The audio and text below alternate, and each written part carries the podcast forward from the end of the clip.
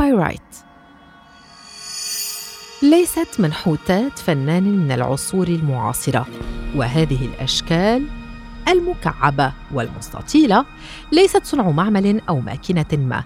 هذا صنع الطبيعة بالضبط يصفونني بالذهب الكاذب بسبب لوني القريب من لون الذهب.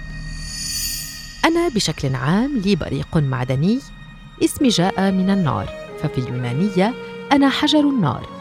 بسبب أنه إذا حككت قطعة مني مع حجر الصوان ستتولد شرارة نار. كيميائيا أنا أتكون من كبريتيد الحديد وأنا معتم ولامع في ذات الوقت حتى أن الفينيقيين القدماء كانوا يصنعون مني المرايا. أتواجد في الكثير من مناطق العالم مثل قارة أوروبا بأكملها والولايات المتحدة الأمريكية.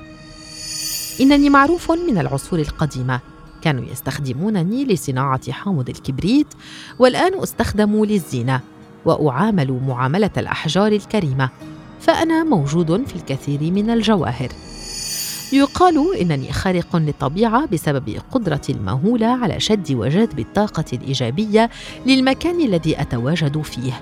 ويقال إنني يمكن أن أعالج الاكتئاب حتى.